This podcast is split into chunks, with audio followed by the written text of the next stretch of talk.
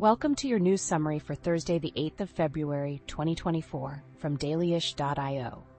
At dailyish.io, we are excited to be using AI to help highlight key geopolitical stories for your day.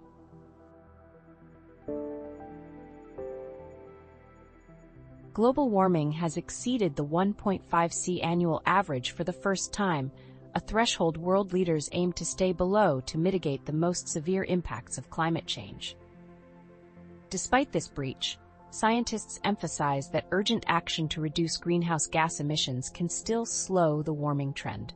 Although natural phenomena like El Niño have temporarily exacerbated the warming, the consistent rise in temperatures is largely attributed to human activities, primarily the burning of fossil fuels the potential to stabilize and eventually halt global warming remains, contingent on significant emission reductions and the adoption of green technologies.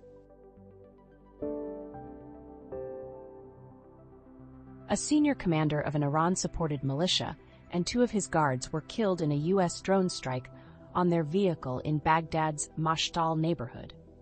The Pentagon states the commander was involved in directing attacks against U.S. forces, including a recent drone attack in Jordan that resulted in American casualties.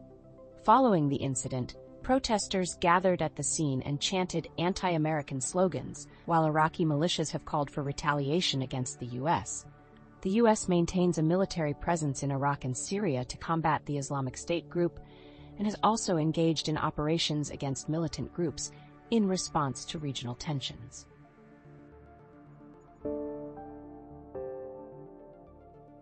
Ecuador's constitutional court has voted to decriminalize euthanasia, becoming the second country in Latin America after Colombia to do so.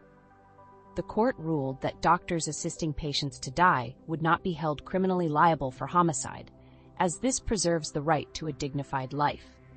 The decision was the result of a lawsuit filed by a woman with a neurological disease seeking the right to end her suffering.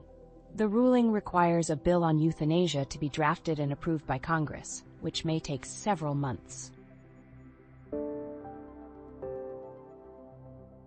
Israel's conflict with Hamas in Gaza has resulted in significant casualties on both sides, with a substantial toll on civilians and infrastructure. Tensions are also high on Israel's northern border with Lebanon, where Hezbollah's presence poses a stark threat of potential escalation the U.S. Secretary of State's repeated visits to the Middle East reflect the urgency of the crisis, as international diplomacy focuses on securing a ceasefire in Gaza. Despite international efforts, the opposing sides have yet to agree on terms for a ceasefire, with humanitarian aid access and the war's end being contentious points.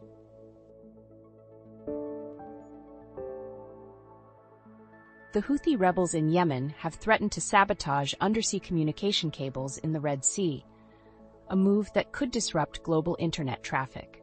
The cables, lying deep on the ocean floor, are technically challenging to reach without advanced naval capabilities.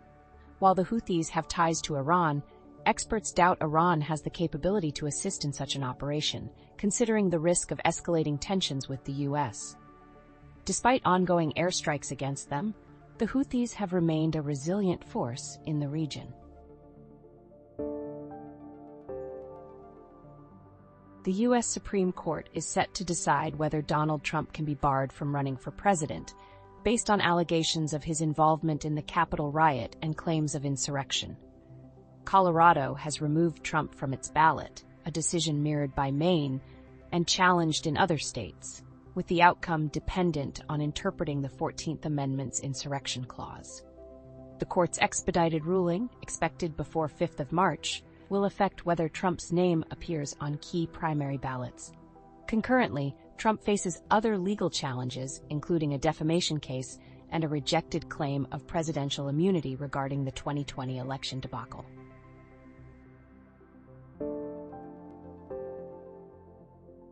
Internet connectivity in Sudan has significantly deteriorated, with some regions unable to access the internet since Friday.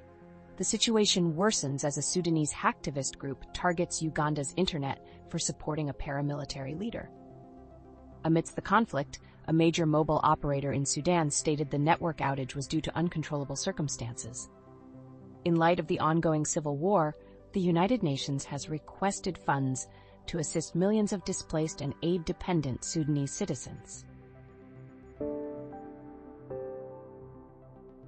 That concludes our top stories for today, and we hope the information has been helpful.